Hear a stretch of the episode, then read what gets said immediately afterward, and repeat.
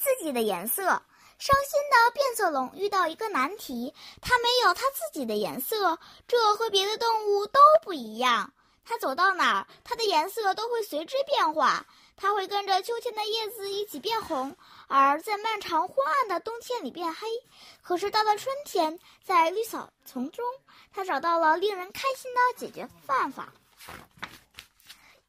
鹦鹉是绿色的，金鱼是红色的，大象是灰色的，猪是粉红色的，所有的动物都有它们自己的颜色，只有变色龙例外。它们走到哪儿，颜色都会随之变化。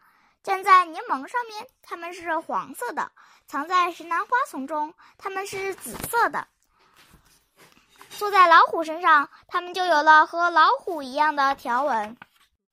有一天，一直站在老虎尾巴上的变色龙对自己说，如果我一直待在叶子上，我就会永远都是绿色的，那样我也会有我自己的颜色了。想到这儿，它就高高兴兴地爬上最绿的一片叶子。可是到了秋天，叶子变黄了，那只变色龙也变黄了。后来叶子变红了，变色龙也变红了。再后来，冬天的寒风把叶子吹到枝头，变色龙也跟着落下了。在漫长的冬夜里，变色龙变成了黑色的。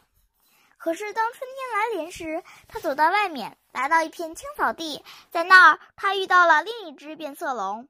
它讲了自己的伤心故事。难道我们就不会有我们自己的颜色吗？它问道。另一只变色龙年纪大一点，也更有智慧。它说，恐怕我们不会有自己的颜色的。可是它接着说，为什么我们不待在一起呢？我们走到哪儿，颜色还是会随之变化，但是你和我的颜色总是一样的。